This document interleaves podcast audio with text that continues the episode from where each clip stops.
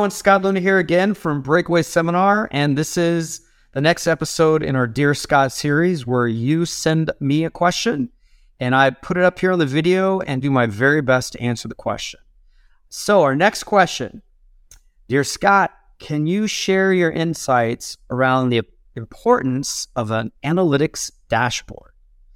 All right, so what this question is pertaining to is, is uh, having software that mines the data out of your practice management software and creates these dashboards of numbers so that you can track things like case acceptance percentages, reappointment rates, diagnosis rates, um, the health of your collections.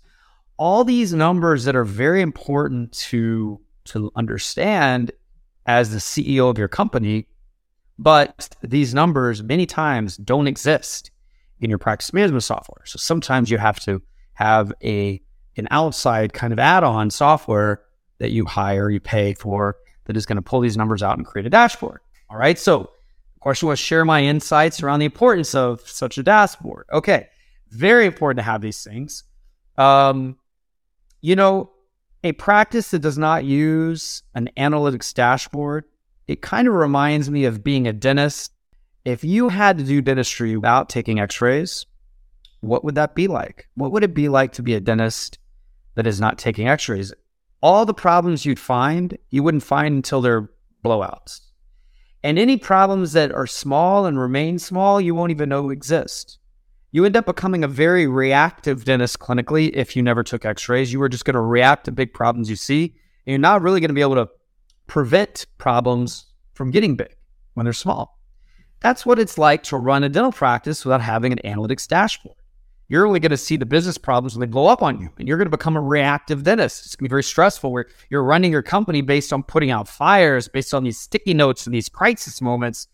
And what you have a hard time doing is slightly adjusting your company whenever something slightly gets out of whack because you never see it. You never measure it. You don't see that, x ray. You don't see that analytics dashboard.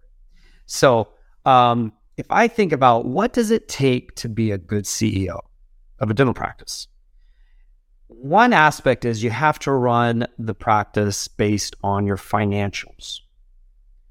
You have to run it based on your analytics, and you have to manage the team. Okay. Your financials, your profit and loss statements are going to show you the things you spend money on. Primarily, when you look at financials, you're looking at expenses try to make sure you're controlling those in the best way possible. Managing your team has to do with having meetings and communication and impacting them and influencing them and serving them so that they in turn can do their job the proper way and serve the patient the best way possible. That's managing your team. The third pillar of being a CEO is managing the analytics because the analytics aren't necessarily looking at your team, they're not necessarily looking at your expenses. They're looking at the effectiveness of your day to day operations. Are you collecting money? Are you gaining case acceptance? Are you reappointing patients properly? Are those things healthy?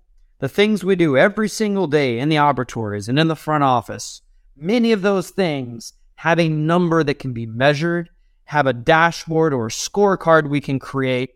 And the laziest way I know to be a CEO, a highly effective CEO in dental practice, is in part to look at a dashboard because in a split second in time, I can answer some very big, deep, important questions around things like case acceptance. So imagine a practice where you look at the dashboard at a very specific time every single day or every single week, and you're not trying to understand everything you see, you're only going to focus on the things that are off. And when you focus on the things that are off, they're typically barely off because they weren't off last week. Now they're off this week. So it's just the beginning of a problem. And that causes you to then focus correctly in your operations. Let's say your reappointments are off. Hygiene patients aren't being reappointed 95% or greater anymore. You've dropped below 95%.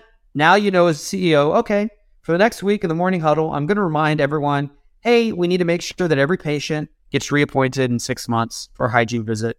Last week, we kind of dipped below the threshold, so we need to get back up this week. And every morning, Huddle wanted to do that. And because it's something I focus on, they focus on it. We achieve it just like that. It wasn't a fire. It didn't blow up on us. It wasn't hard. It wasn't stressful.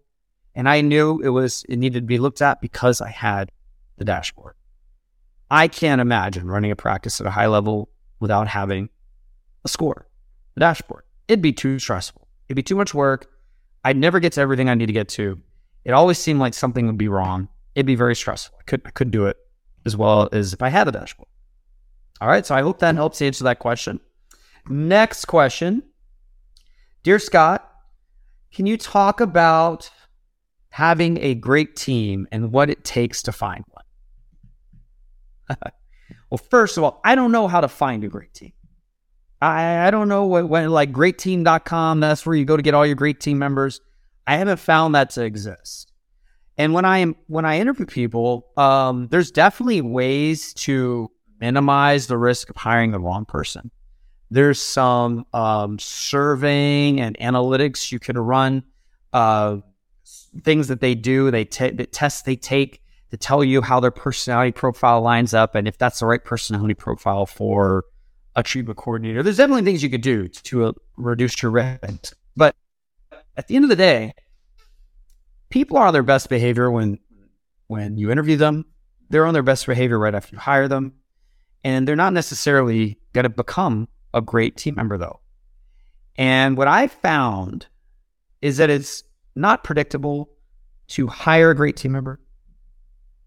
What's predictable is creating an environment in my practice where people become the better version of themselves. They might be great in my environment where they would not be great, maybe in yours. So I don't know how to find great team members, but what I know is how to create an environment where people can become great. And when I have that environment, then I just need to find good people, people with good attitudes, positive, people that have emotional intelligence. They don't have to have a ton of experience.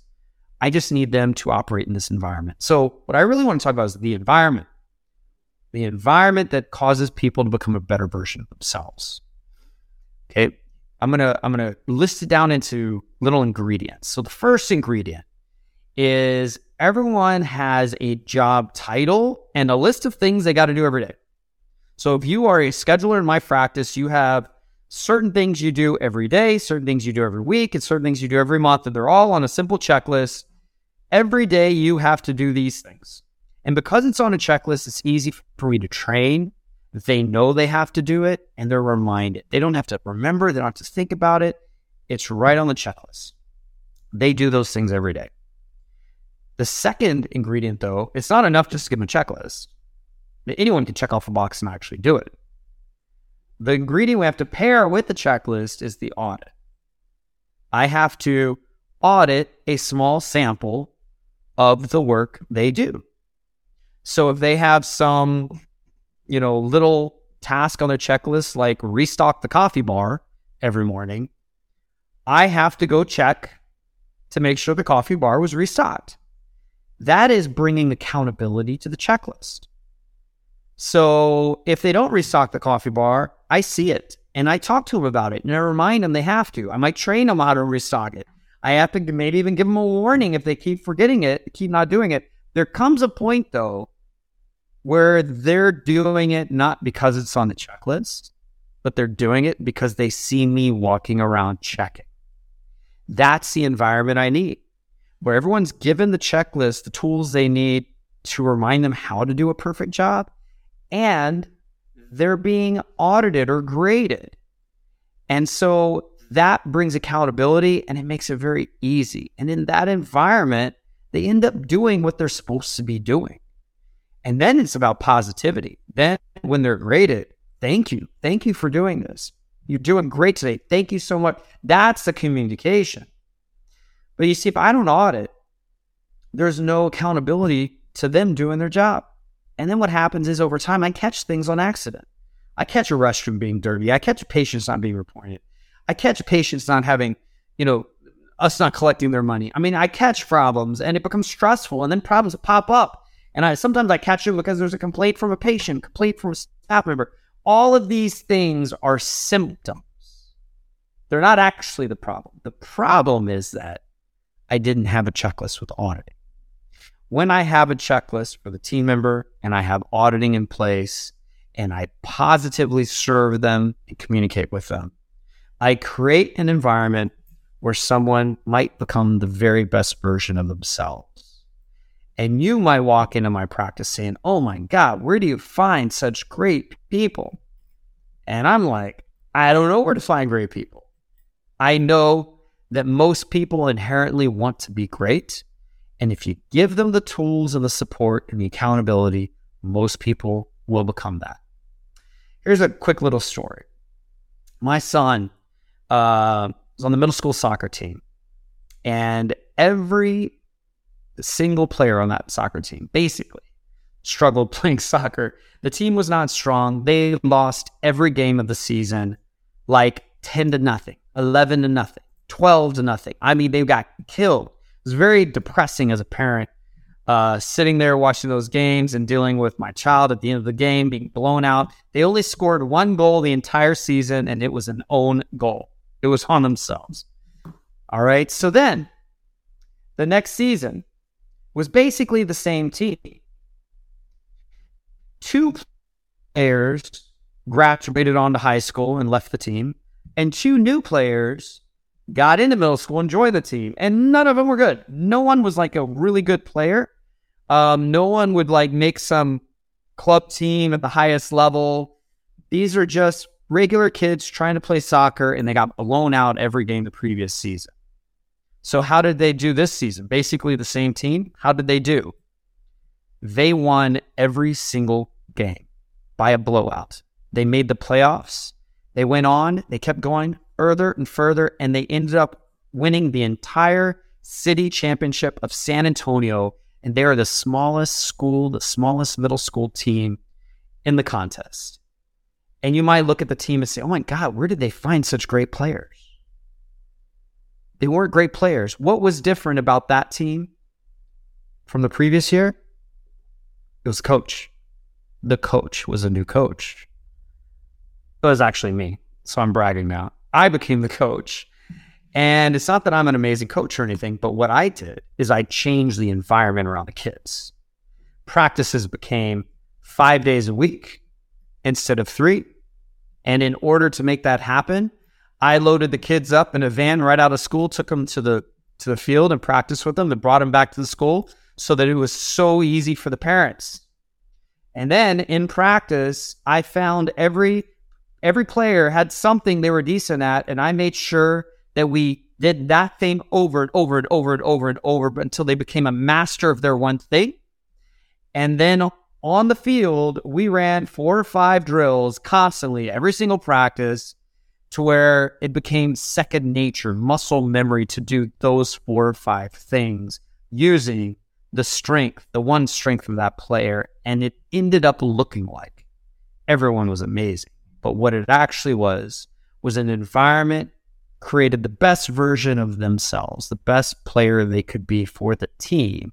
And that resulted in us blowing every other team out and winning first place in the entire season with practically the same team as previous year. Okay, what do we learn from that little story? We learned that it's not about finding amazing people. Everyone can become amazing. It's about serving them in a way to be the best version of themselves. And serving does not mean doing it for them. Serving means giving them the tools they need, giving them the accountability they need, and doing it in a positive way. And that is how I know how to build a great team. And when we get down to the nitty gritty details, it's a checklist, and it's a set of audits. That's what it is. All right. I hope that was helpful for you guys. Um, if you have any questions, if you want me to to answer your question on on the video, then please send it to me. Connect with me on Instagram or other social media. Also, if you'd like to learn a bunch of the stuff that I teach about running a high profit practice, go to breakawayseminar.com. Check out my business masters course, which is two days long It's uh, 400 pages of content and it's pretty darn cool. It's the thing that I've built in my career that I'm probably the most proud of is condensing the mastery of business and dentistry into a two day high intense seminar. So check that out. All right, send me your questions and look for your question to be answered on a future episode of Dear Scott. Thanks a lot.